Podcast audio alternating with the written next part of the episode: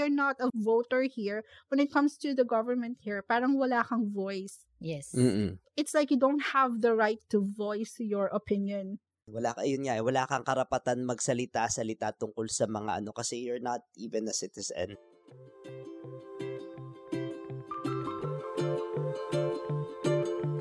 Welcome to Tara Let's Talk podcast. The show that aims to share a Filipino's perspective. On the ironies, the triumph, and the complexities of life. And being a Filipino expat. I'm your host, Belle. I'm Lynette. And ako si Mark. Welcome back to another episode of Tara Let's Talk podcast. And kamusta kayo? Mabuti! Ang gulo-gulo even before we record. Anyway, yung episode natin, parang part 2 nung episode about Mark talking about his deportation experience nung season 1, no? Yeah. Mm, ayun ba ang episode niya yun? Yeah, oh. Exciting hindi yun eh. Parang hindi ka nagbasa. Alam ko. so anyway, for those who haven't heard that episode or listened to that episode yet, uh, season 1 episode yon titled Deportation with Mark. Yes. he shared his story of how he was deported. Of course, hindi ko na ilalaglag yung story para makinig kayo.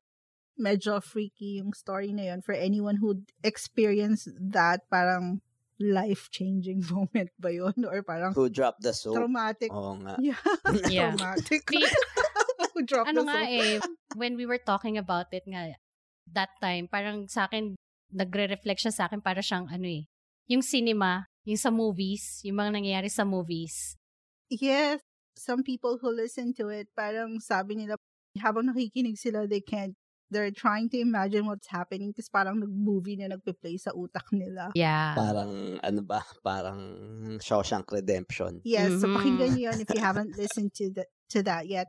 Yung story naman natin is a very nice story naman. Mark is gonna share his experience applying for US citizenship. But before we tackle that, or we talk about that, pag-usapan muna natin, Mark, yung, well, after your deportation, di ba, na nasa Pilipinas ka na, ano yung feeling nun?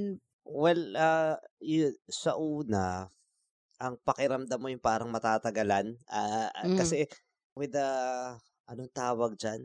Ano yun? Pagka pinetition ka, the petition process back then was, I think, backlogged yun nung time na yun. So, kasi yung iba nga, inaabot na ng ilang taon, di ba? Yeah. So, I, I, I was thinking, sabi ko, mukhang malabo. Siguro, so, I was thinking, uh, the the least would be five years, parang ganyan. Wow. Mm. Yun ang nasa ano ko, nasa mindset ko during that time. Mm-mm. Mostly, di ba yung mga deportation, uh, let's say pag na-experience nyo yan, parang ang timeline is about, maabot ng about 10 years, di ba? Ang pinakamatagal. Tama ba? Eh, hindi ko alam yung ano kasi pero sa akin lang I was basing it on dun sa ano sa other petitions na halimbawa petition na alam mo yun na mga kapatid or ganon although hindi ko tinake into consideration na pag spouse pag spouse pala yung pinipetition mas mabilis ang process nila tapos mas mabilis pa pagka ang nagpetition sa is from the US itself kumbaga sa US prinasas yung petition compared kung sa Pilipinas. Kumbaga, pag, pag sa Pilipinas nakaprocess ata, I think may backlog sila. But I, uh, don't quote me on that. I'm not sure. Uh, ano ko lang yun. Parang observation during Mhm. that time. Ayun. Ayun lang. Were there any issues that arise, like, hindi lang sa paperwork mo, but personal in your relationship after your Mm. deportation? Yeah. Ako kasi alam nyo naman, ah, lalo na kayong dalawa, alam nyo naman na parang hindi pa ako handa umalis noon during that time nung nung umalis kami for to go here sa US. Mm-hmm. nung first, nung na-deport ako, hindi pa talaga ako handa ring umalis nun. So, hindi naman sa pag-ano, but nung nakabalik ako, unang bagsak ko dito sa Pilipinas, I felt relief talaga, relief na nakabalik ako. Tapos, hindi naman, ah, paano ba, siguro parang, in a sense, relief rin na I can get my, ah, anong tawag dyan? Yung mga kailangan mong gawin in order, ah, anong tawag dyan? Yung, yung parang hindi finances eh. Parang, Parang mga yung, unfinished business mo. Yun. Yeah. Yun. So, parang, alam mo, kasi, nung dumating yung visa ko noon to, ano, parang, biglaan yung ano eh, biglaan yung, hindi naman really biglaan, pero ewan ko kung sa lalaki lang to, or it happens rin sa babae. Ang lalaki kasi, nag-hit lang sa kanila isang bagay pag nandun na sila. Yeah. I don't know with Lynette Hab, but with me, you know, when you're trying to, when you're processing your petition or you're waiting for it, ang tagal ng feeling. But then once it's already there, once na malaman mo yung approval and you get the approval letter, parang Mm-mm. ang bilis na nun eh. And Yun then, nga, tapos hindi mo ma-realize na, ayan na, you're buying a ticket to leave na. Parang, yon ganun yung feeling eh. Parang, this is it. Parang you can't back out anymore. Parang, this is Mm-mm. it. Yung parang ganun. Yeah. Although yung during that time, hindi pa talaga petition yung sa akin, but it was just, di ba, nakaano pa lang ako noon. Ano yung isang visa? Tourist visa. So, talagang nakaplano na kaming pumunta rito sa US. Although, parang wala sa loob ko. Alam mo yun, parang hindi talaga siya Hindi bukal sa loob mo yung ano, yun eh. pag-alis. So, hindi ko alam kung premonition yon na ma- mapapauwi pala ako Mhm. or whatever. Nung paalis pa lang kami, parang hindi pa ako sure. Pa, siguro may halong kaba. Alam mo yun, yung ah, fear of the unknown eh, na Yeah. na-discuss na naman natin to sa ibang mga ano natin. Pero ayun lang, naging ganun lang. Kaya nung nakabalik, felt relief yung na, ah, okay, maayos ko muna yung mga kailangan kong ayusin. And parang sa akin siguro nun, oh, I had more time na parang maging maayos lahat bago talagang yung petition na na parang sure, uh, wala na, sure thing na. Mm. Right. When you got back in the Philippines, did you ever felt na ayaw mo na bumalik? Oo, yun nga. You don't want to go through it again? Yeah. Ah, hin- hindi naman siguro. Ah, an- parang ang ano ko nun, parang sobrang chamba na parang pag umalis ako ulit, na hindi na mangyayari ulit, parang once in a lifetime kasi kumbaga, na- It happened already. ah, ano bang, oo, parang, alam mo yun, parang, oh, dumaan na yung bad luck. Parang ganyan. S- you know what I mean? Ah, Yeah. Dumaan na yung bad luck. Parang, ang swerte mo naman kung mabad luck ka ulit the next time. Parang Yeah. ganon. Double whammy na yun. Yung parang, Correct. parang, yun nga, kaya nga relief kasi I, I got it over with. Yes. Ah, okay, ito na yung parang bad stuff na naalis ko na dun sa ano ko. Mm-mm. yeah. Y- alam mo yun, parang ganun ang nasa isip ko. I don't know kung naiintindihan niyo yung ibig kong sabihin or nai-explain ko ng tama. I think I understand, ikaw, Net. Hindi, kasi 'di ba nung pumunta ka doon, it's like yung plans nyong mag-asawa is like, okay, yeah, it's okay, we can do it, makakapasok tayo dyan. But the thing is, nung Mm-mm. second na bumalik ka na, ano na eh, legalized, everything is in process na eh. Yun. 'Di ba? Mhm. Ga- You got all the proper documents. So pag tinanong ka na ng Right. immigration dan, oh, ito yung papakita Yeah. mo. So you wa- you are well prepared. Yeah, although when you went to the US naman here sa US as a tourist visa, you have legal documentation. Yeah, Although you lied about your Yeah, relationship with Joe. exactly. Tama.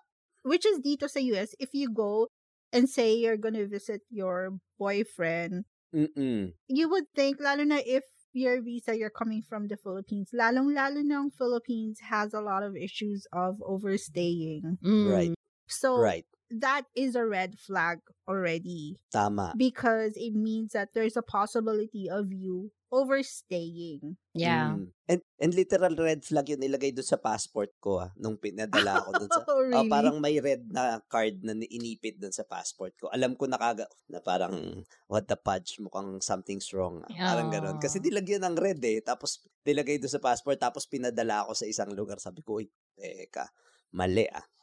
I think when you're traveling, you- when you're not in your own country, kahit ano pang mark na yun, you'd be scared. Oo eh. Oo naman. So, when I left for the Philippines, that that was my first time flying out of the country. Mm-mm. Tapos, I had a, um, what do you call this? A layover sa Doha. yeah. When I got to Doha, napat down ako. Like, you know, you don't know what the process is kasi syempre you're not that ex- unexperienced flyer pa. Tama. But I was patted down. Like, it made you feel, felt like something is wrong. Like, are they, do they think I'm a terrorist? Saan ka pinat? Pinat down ako everywhere. tapos, Mm. tapos yung boarding ticket ko, they changed my seat. Tapos may may SSSS something yata doon. Bakit tapos, ano, I don't para know ano yung SSS? I think the SSS, let me Google that. Sige, Shows a security system. So the SSS, yung 4 na S in your boarding pass, it only means na parang uh, what do you call this? They they need to uh, monitor you or something. Mm. Kasi syempre, ano eh, I have a one-way ticket. Kasi Ah. syempre, you're Ah, ah. migrating na, diba? So, I have a one-way ticket as I have my gadgets, my laptop and stuff. It's for the Mm-mm. security, diba? Baka ano to. Tapos, I, I noticed that at the, at yung seat ko, itinabi talaga ako sa with other na, yung Asian people. Mm. Okay. Yung mga, yung mga American nasa unahan, pero kaming mga other um, Talaga? non-American. May racism sa eroplano? I think it's more the no. Uy, wag naman.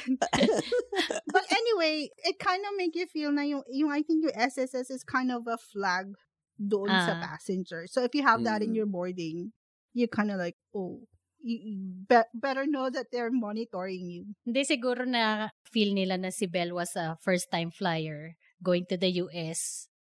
So, virgin. So, parang talagang ginroup siya sa mga Asians para maging at home pa rin siya. Ah, Ah, pwede. yun yun pwede, eh. pwede. Yun yun. Ah, ganda ng lusot.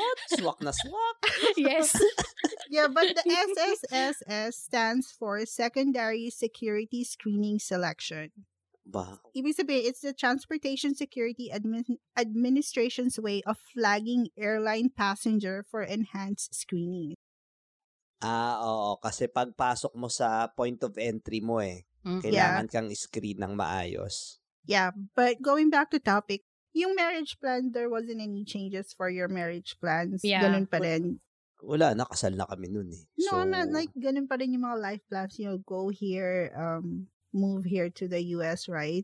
Did you guys Oo. seek a lawyer for an advice of what to do kasi you were deported or wala, you just did everything on your own? Actually, si Jo hindi na siya nag ano, nag-lawyer. Talagang she did everything on her own. Siya lang yung nag-aayos nung ano. Tapos if may mga kailangang fill-upan, sinisend niya lang sa akin. Mhm. Kasi ah, pag may lawyer ka, ang laki ng patong eh. Gastos. Mm-mm. Yeah, Yeah. yun. Ang laki ng gastos. Exactly. Tama yung sinet. So, wala. Hindi, ano, ka- kanya-kanya lang. Tapos, parang, sa, ang mindset ko nun, bahala na kung matuloy. Halimbawa, if, yeah, makapasok, then, di dito. Pero pag hindi, ah, if It's- force ko si Joanna umuwi, parang ganun. Yeah, because it's really not. It's parang it's Yeah. not meant to be. exactly. Parang ganun. Can Parang I give ganun. advice since we're talking about lawyers for other people who's going through a petition? Okay, if your situation is not parang hindi mabigat yung situation mo, you don't have anything na you need to defend yourself. Mm-mm. I don't think you need a lawyer. All you need to do is go to uscis.com Mm-mm. tapos hanapin mo kung ano yung dapat mong applyan doon. If it's a spousal visa, Yeah. check for spousal visa and then check all the requirements. Dun sa form nila may detailed instructions of what you need or Yeah, what naka, naka, ano naman eh, naka-itemize naman lahat. Yeah. Yeah, that's correct. Tapos kung ano yung mga papers na you need to submit, yun. So, if you say na, ay, ayoko pa rin. If you still need the lawyer, okay. But I just want to say that the lawyer is not going to go to an institution and get the requirement that is needed. They're just gonna file. They're still gonna ask you to submit the requirements to them. They're Ah, ah, just, ah. you're still gonna fill up all the form and titingnan lang nila na tama lahat ng mga finilapan mo. All the Yeah, informations are kinokolate correct. lang nila. And then, Kinokolate lang yeah, nila. and then they will mail it for you. So Mm. parang Yeah. nagbayad ka just for Nagbayad that. ka lang ng, yeah, parang glorified secretary yung dating eh. Exactly. If you want to save, yes. But if you still want to pay for it, then go ahead. You do you. I think yung ano, if you really need to have a lawyer, yun yun yung mga taong siguro merong um yung may background. Yung may Mm. mga Yung- issues na Yes. kailangan, special na kailangan na talaga nila ng lawyer to take care of Yeah. things for Oo. them. Yeah, I Oo. think so too. Yun lang yun eh. Ah, one advantage rin lang ng lawyer, I think, hindi naman namin na-experience is siguro, mas, kaya parang mas mabilis kasi they already know the, yung processing. yung tawag dyan, uh, not only the processing, the papers that you need to Yeah. fill out. Oo, So, tama. sasabihin nila, oh, you need this form, you need this form, you need this form. So, kumbaga, parang, ah, okay, ito lang yung mga kailangan kong gawin. Hindi tulad pag you're applying, eh, you really need to read. Yeah, Yeah. you need to research. yung you really attention need- mo yung Yeah. to detail should be very kumbaga talagang mabusisi ka Oh. Yeah. if you're going to file it by yourself. But if you're worried that you think you would not be able to do it right, then Mhm. para kasi magastos eh. Um, How Ah. much is it to file here? Because I think Mahal. for Mm-mm. us Mahal. here for K1 visa that time, I think it was around I can't remember how kung 600 almost a thousand I think dollars. No, it's not only a thousand. I think mga It's more? 5 to 10 ang bayad sa lawyer. I'm not sure, ah, pero parang alam ko ganyan. No, Applying yeah, I think it, no. What I'm talking Ah, about is you're yung petition. Yeah, Ah, okay. application. Okay, gotcha. application. Yeah. Okay, Yeah. yeah. Yeah. Yeah, but on top of that, you still have to pay for a lawyer, diba? Yeah. Ang alam ko sa lawyer, mga 5 to 10 eh. Ay, Wow. It's really parang expensive. ah. Yeah. Mahal. Oo. Grabe. So after that, so Marcus, you, you had your petition and you're in the States now. So how was the petition process? Madali lang naman, hindi naman ba mahirap? 2012, 2011 ako na-deport. 2012, 2013 lumabas na yung ano ko. 2013 December. So almost one and a half years yung processing. Mabilis lang din. Mabilis rin lang. So after nung ano, pinrocess na rin kagad ni Mrs. yung ano, yung petition. Oo, prinasas niya kagad after kasi nag-deport ako was August of 2011. Mhm. uh, 2012. Tapos December 2013 dumating na yung ano ko eh, yung anong tawag doon? Yeah. Um, so yun sa petition kasi you have the approval here pa sa US. Oo. The petitioner is going to receive the approval letter from the immigration here. Yon. And then, ipapadala nila yon sa US Embassy. Yeah. And There then you once they have it there, I honestly cannot remember. Once they have it there, that's when you Ipapadala can. nila sa iyo. Yeah. Papad yeah. Yeah, but there are cases that are other Filipinos kasi alam mo naman ang mailing sa atin, diba? Email ko nakuha eh. Sa email ko Ah. nakuha ata eh. Okay, think that's what- good. Happened was my husband, uh, si Kevin uh, at that time, siya yung, so siya yung naka-receive, tapos sinend niya lang din sa akin ng sa scan image. Mhm. Tapos, I was able to prove, kasi I think you need proof na you were approved before you can schedule, diba? Mm-mm. Yung letter, there was a letter na Mhm. pinapa-report ako sa embassy. Okay. Oo, na parang ito yung ano, may ganito ka na ganyan. Pero approved ka na, something like that. Tapos kailangan mo nang mag-medical. Yeah, but it's ah. not, when you get the letter, it's not like you can go to the embassy right away. You have to fill up a May- form. May Yung schedule eh. eh, DS-160 ata yun. I think that's DS-160 form.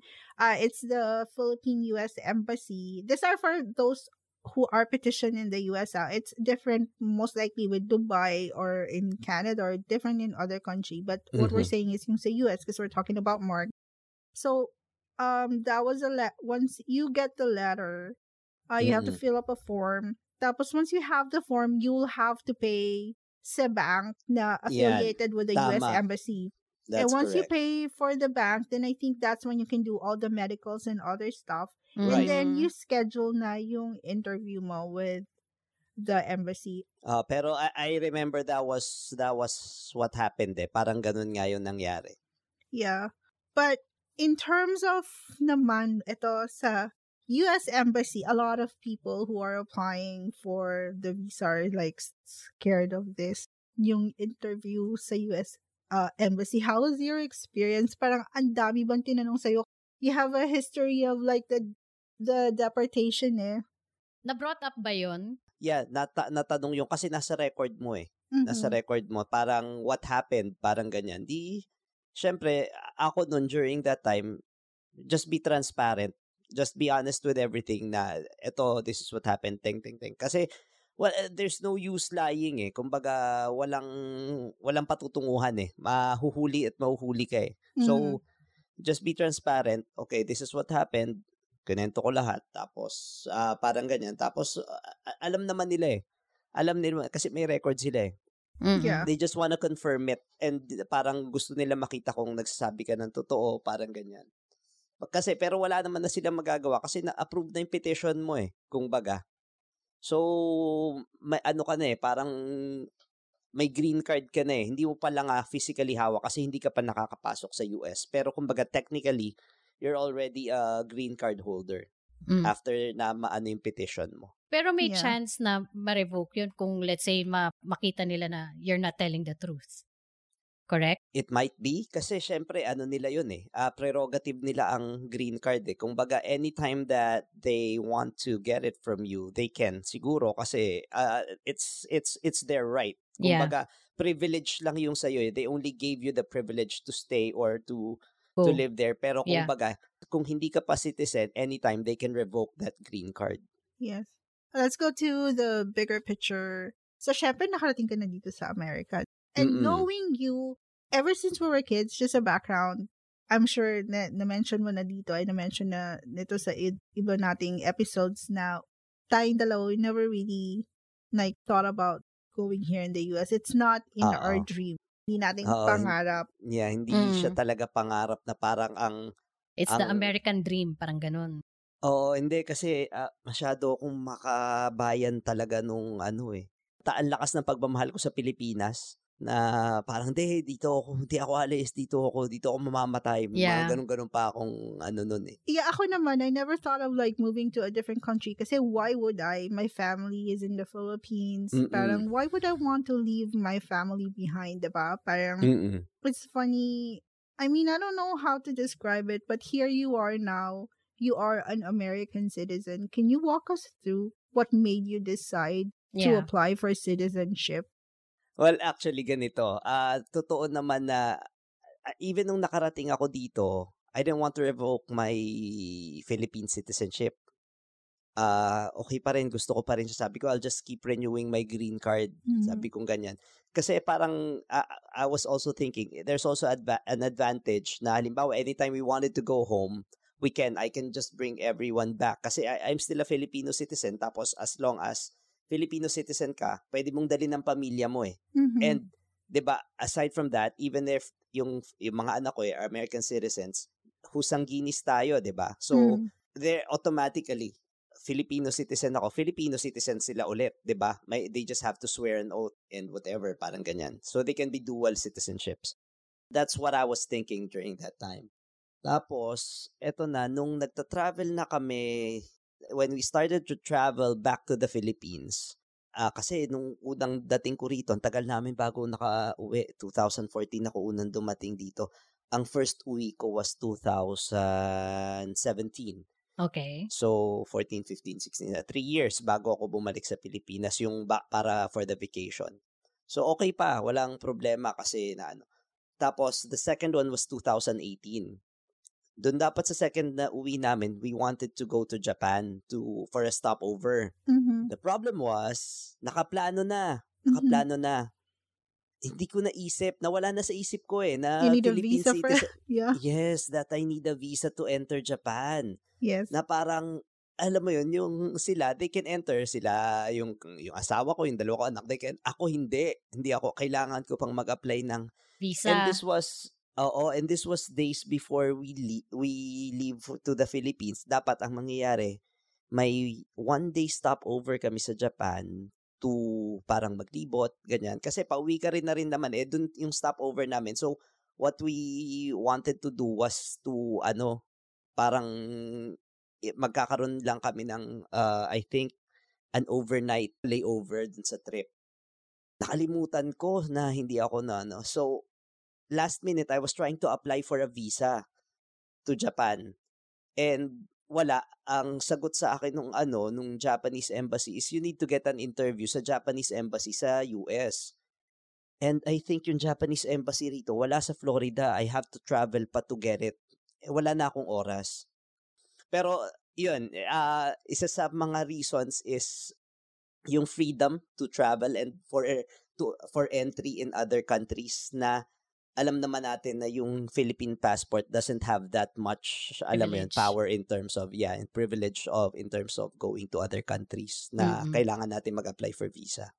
So yun, medyo mababaw pero yeah, that that that was one of the reasons. Yeah, but there's a lot of benefits to that too. Kasi ako, I'm a permanent resident, green card holder. If I want to go to the Philippines, I can't stay in the Philippines for more than six months.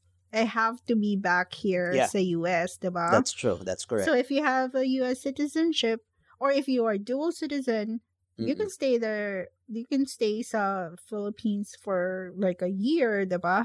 Like kung Ah. retire ka, ganun. if you're uh, ngayon may bago ng ano if you're an American citizen you can have you can stay in the Philippines without visa for 30 days Mm. Mhm. tapos afterwards you have to go back to um Your point of Ah. origin or somewhere no no else no no lang? not point of origin uh ano to ano yung ewan ko kung Department of Tourism or uh ano yung nagpapapasok ano bang department TFA. Ah, DFA. There Yeah. you go.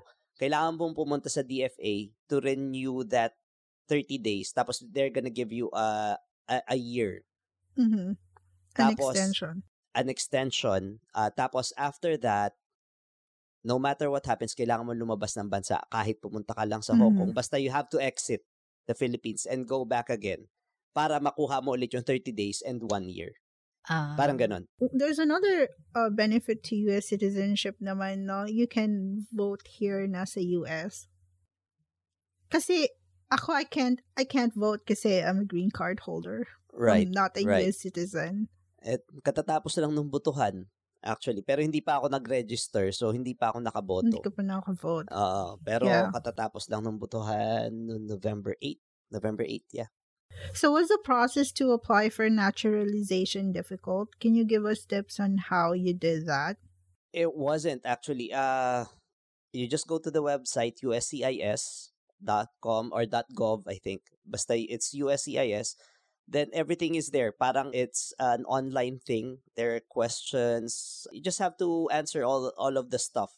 Tapos you have to submit it dun sa ano. Kasi they, uh, pag nag-start kang mag-fill up dun sa USCIS, you have to have all your records na kailangan mo. So, yung green card mo, yung mga yung mga papers mo ng mga medical uh, stuff mo nung pumasok ka sa Pilipinas. Alam ko, uh, in-scan ko. Tapos, after that, what you need to do is you just have to submit it to the website. Tapos, yung mga attachments, then they would schedule you for a fingerprinting. Mm. Finger, uh, and after that, mga, uh, yung pagka-submit ko noon, dumating yung letter after a week na scheduling me for fingerprinting for the next month. So, after a month na fingerprint na ako, doon ka maghihintay ng medyo matagal. That's Mhm. when you need to prepare yung ano, yung basta bibigyan ka na nun ng after nung fingerprinting, bibigyan ka na nung questionnaire reviewer na you have to review that. Uh, it's called a citizenship uh, leaflet. Basta magre-review ka, andun yung mga tanong na parang ano yung mga countries, ay ano yung mga states na the first 13 states, Mhm. ganyan. Tapos what are the, who's the first president of the United States? Yeah. Um, basta yun. It, it's a hundred questions that you have to study. Mhm. So yon after that mong bigyan nun, it's gonna take mga siguro it took me seven or eight months or nine, less than a year eh, bago ako napaschedule for interview. Tapos, eh, yun sa interview, tatanungin ka nung yung minemorize mo na isang daan ta- na tanong or yung inaral mo. Tapos after that, mga siguro ang tanong lang sampu eh. Ah, random questions. questions. lang yun. Random questions dun sa 100. Parang pop quiz ang dating. Ganun. Ah, ah, parang pop Oh quiz. gosh. Titingnan kung alam mo nga kung fit ka bang to ano. Tapos ah, the other thing that they gauge there is if you can speak English fluently. oh, Kasi okay. syempre you're you're here, you have to kumbaga more or less be able to converse, 'di ba? Yes. Kaya ka nga nag-apply for citizenship, 'di ba? So what about those people that can't speak English well? Ah, pwede kang mag-ano ng interpreter. Kasi tinatanong nila doon kung kailangan mo ba ng interpreter during the interview. Oh. But does that does that mean that your chances are like slimmer? I'm not sure. I'm I, totoo hindi ko alam. Pero I think kung kasi kung ni-require mo, I think they're gonna ask someone to interpret for you. I Parang see. ganyan. But I'm not sure on on any of this kasi ah, hindi naman ako pumunta dun sa route na yon. Mm. So, yun lang. After nun, ah, nakita nila, okay. Tapos, may tinatakan lang dun sa passport ko. At bi- binigay ko pala, pinasurrender sa akin yung green card ko. Ginupit nila sa harap ko. Tapos, after that, yung basta en, yung e, visa entry mo sa na nakalagay sa passport na parang green card holder ka. Mhm. Meron yun nandun sa passport na yun, parang parang vinoid na nila yon kasi citizen ka na. Yeah. Tapos, ayun, pinasumpa na ako na parang, ah, ay, ganito, ganyan, ganyan. Of, ano, ganyan, ganyan. Ah, I hereby declare that I renounce any ganito, ganito. My loyalty to ganyan, ganyan. Pinakanta ka nila ng ano, ng national anthem. Hindi ka naman papakantahin. Hindi ka naman naman Papasumpain ka lang. Net, eh. Ang taas ng ano nila eh. Parang ano yun, sa Pilipinas, pag na-jaywalk ko, oh, kanta ka ng ano. Oo. Di ba? Oo nga. At least, at least kakanta ka, hindi ka magbabayad. yun lang. Ang nakakatuwa lang, since nung nag-COVID, ang bilis ng process nila. Before, hindi pa Mhm. hindi ka pa papasumpain. Papauwiin ka pa muna. Ah, talaga? Hindi mo alam kung pumasa ka or hindi. Nagulat ako, hindi ko alam na ganun. Kasi nung umuwi lang ako, sabi ni, tinatanong ako ni Bem, o kailan ka raw mag, ano, mag, magpa-pledge allegiance? Sabi ko, nag-pledge allegiance na ako. Ha? Sabi niya, kailan? Sabi ko, kanina. Sabi niya ganun. Tapos, sabi niya, US citizen ka na? Ginanon ako ni Bem. Oo, ito, binigyan na nga ako ng flag eh. Tapos ito yung papeles ko. Sabi niya, ha? Tapos and- andun na yung pangalan ko, may papel na ako, may certificate na, alam mo yun, parang yung parang diploma. Yeah. Parang gano'n. Sabi niya, oh, bakit nakuha mo kagad? Sabi ko, ewan ko, basta pinapunta lang ako dun sa hall. Tapos sabi dun sa hall, mag pledge allegiance ka lang. Tapos may papel ka na pagkatapos. Niya, ha? Niya, eh, di ba yung iba pag ano, nag-pledge allegiance, naka ano pa? Naka-formal attire. Ako hindi, naka, nakamaong lang ako sa t-shirt kasi sabi ko, hindi ako mag-ano eh. Alam mo yun, wala nga sa isip ko, nakamaong sa t-shirt So, lang wala ako eh. picture nun kasi a lot of people, nakikita ko, nagpo-post sila sa Facebook, mga naka Yeah. business attire sila, tapos may, May, may sila sa harap hawak-hawak nila ng, yung flag, ano, tapos may Wala. certificate. Wala nga akong kasama eh. Tapos nakakatawa ka yung ano yung ano sabi nung mag-asawa doon na amon ko I think they were Greek basta they're from another country eh. Kasi can you take a picture of us? Di, di pinicturehan ko. Tapos sabi niya, parang naawa siguro siya na mag-isa lang. Do you want a picture too? Sabi niya, no, no, I'm good. Sabi ko ganyan. Kasi walang nagkukuha ng picture ko.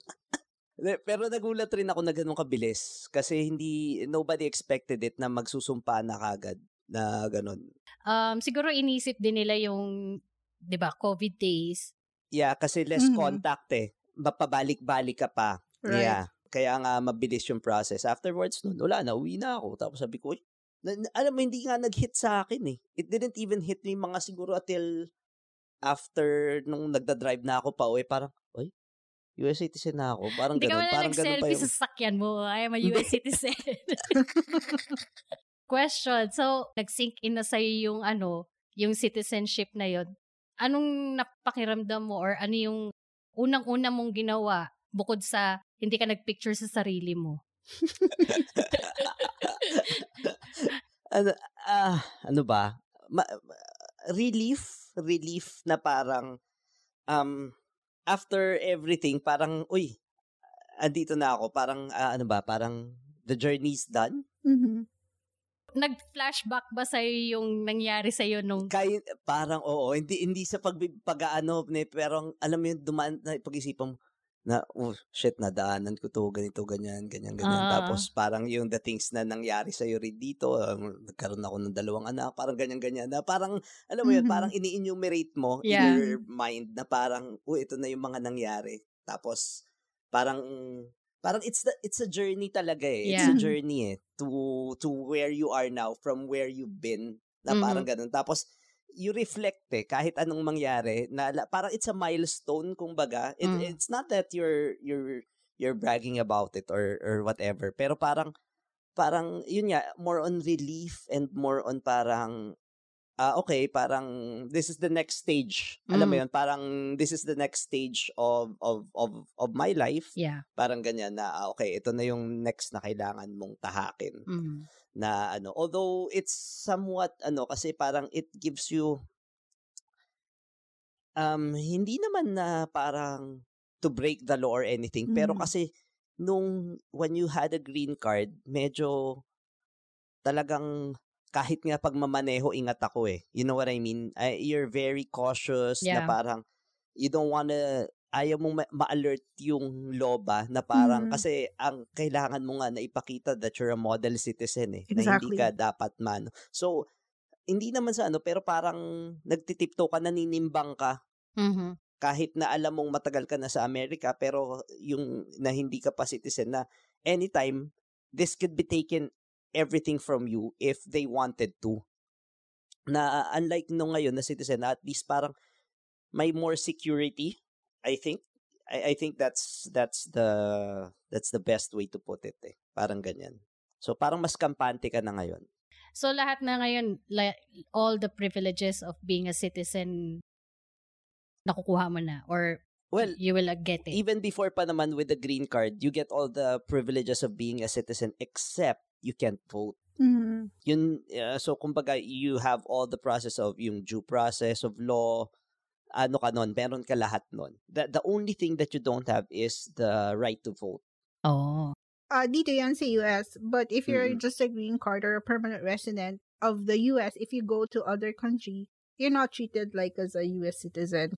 oo Um, I don't know if it's easy to go to other country that requires visa for Filipinos. If mas may advantage yun na green card holder ka or hindi. So that we don't know. that I don't know too hindi ko rin alam I, I didn't experience going at, into other countries nung naka green card ako eh For takeaway naman, Mark, what was the most important thing that you've learned throughout itong journey mo from you being deported, going back home, being petitioned, and now big milestone talaga to? Uh, una, if if you're going to, eto na lang, honesty, transparency talaga. If you're going here to the US, transparency. Be transparent kasi they would know eh. With the technology that's in place sa sa mundo with the internet, wala ka nang itatago eh. Lalo na if you're active in social media. Mhm. So it's really impossible for you to to get away from it all. Mhm. So, ayaw ko maging harbinger na sabihin na cheat the system. Pero ah, sa akin, kasi talagang lalabas at lalabas eh. Alam mo yun? So, just be transparent. So, that's one.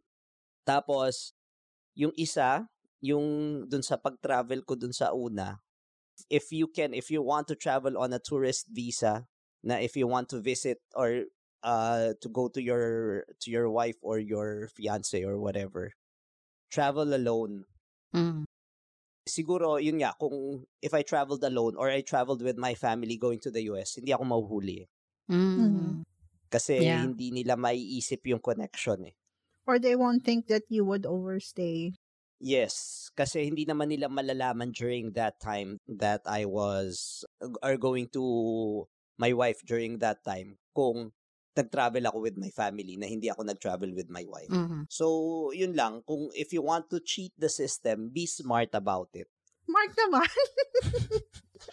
no, but I'm saying, what we're saying is like, please don't. Kasi you don't want to go through what Mark did. Trust Ayun me. nga. You don't Yes. want to go. Kasi ma- malaki yung ano eh, malaki yung risk.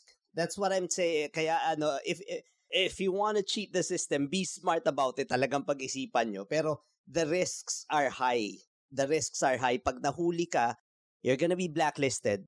Yun yung sabi sa akin, you cannot apply for a tourist visa ever Mhm. again. It's either you're gonna be petitioned, that's the only way you can enter back to the United States. yes. Other than that, no way. That's it? Walang timeline yun? Wala.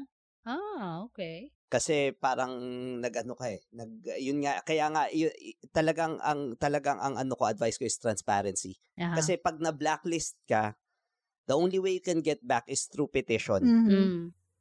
that's it yun lang yung sabi sa akin so kumbaga the risks are so high if you want to cheat the system but my advice is just be transparent Mm. Yeah, that's correct.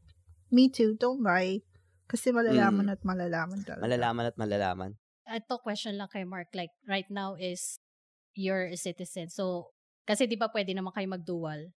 So, you have a plan on yes mag uh, I plan to get my Philippine citizenship back uh, as a dual citizen.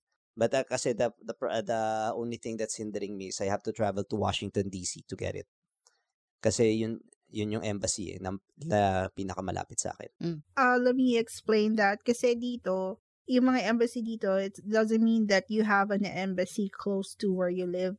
Tapos, yung embassy dito is meron silang jurisdiction in every state, depende kung Mm. saan. Like, for me, when I was in Pennsylvania, ang jurisdiction na embassy, Philippine embassy was in New York. New York. Mm. Kasi New York yung pinakamalapit. Sa tatlo lang ang embassy rito eh. Yeah.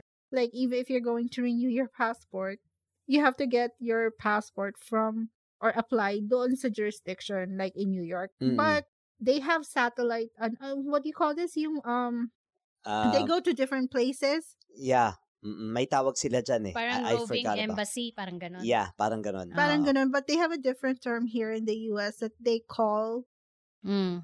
Mm. Pero that's ano ah, that's pabilisan yan ah. Kasi I, I've experienced that the first time I renewed my passport uh way back 2016 ata something. Mhm. So I had to renew my passport. May me- meron sa Miami na satellite sila. Uh, that was only that was only two days. Ang ano nila kasi umiikot yun eh. So two days lang. Dapat prior to that, mag-login ka na dun sa website ng U ng Ame- ng Philippine Embassy and you get a ticket.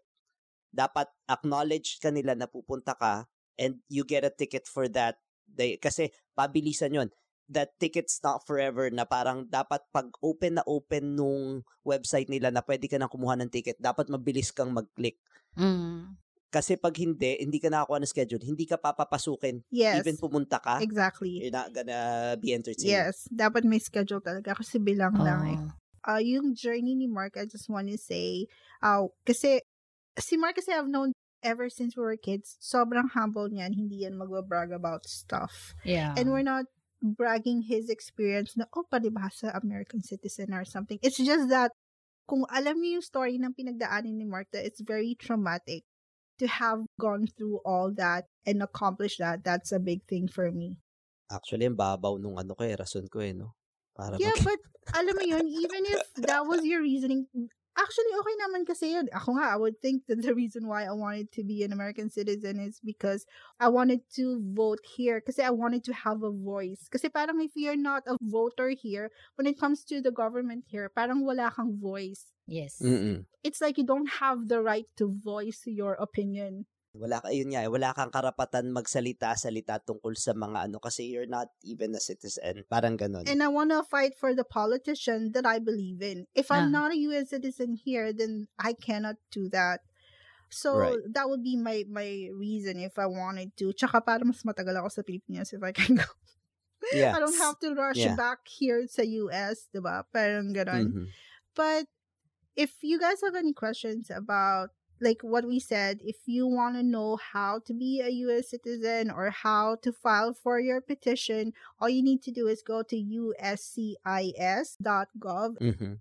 Yung mga forms nila doon, there's a name for that form, but I think you can search for it like spousal petition or Yeah. fiance petition, and then you'll find the form there. Just make sure that you have the right form. Basahin nyo na maigi yung instructions and all the requirements and it's easy peasy. It's it's not gonna Right. be difficult. Basta basahin nyo. Well, just want to say thank you again, Mark, for sharing your story. salamat sa mga nakikinig. Thank you, Mark. ang ano lang natin is ano eh, to help. Alam mo 'yun. Yeah. If Yes. if we can help from yung kumbaga, wag nyo nang gawin yung pagkakamali ko, mali na nga eh. Yes. Learn from it. Yan, tama, ano eh, ku- kuha, kuhaan nyo na lang ng aral ba? Yes. I, we don't want to sound ungrateful, but we True. want to set realistic expectation. Lahat ng mga i-imagine mo, you have to set Yeah, realistic goals and standards kasi it's not it's not all dreamy eh. Alam Yes. Be open-minded. Yeah. Tama. Anyway, that's it for episode today. Don't forget to follow us wherever you stream our podcast for more tips and advices in living life as a expat. And again, thank you for listening. It's a wrap.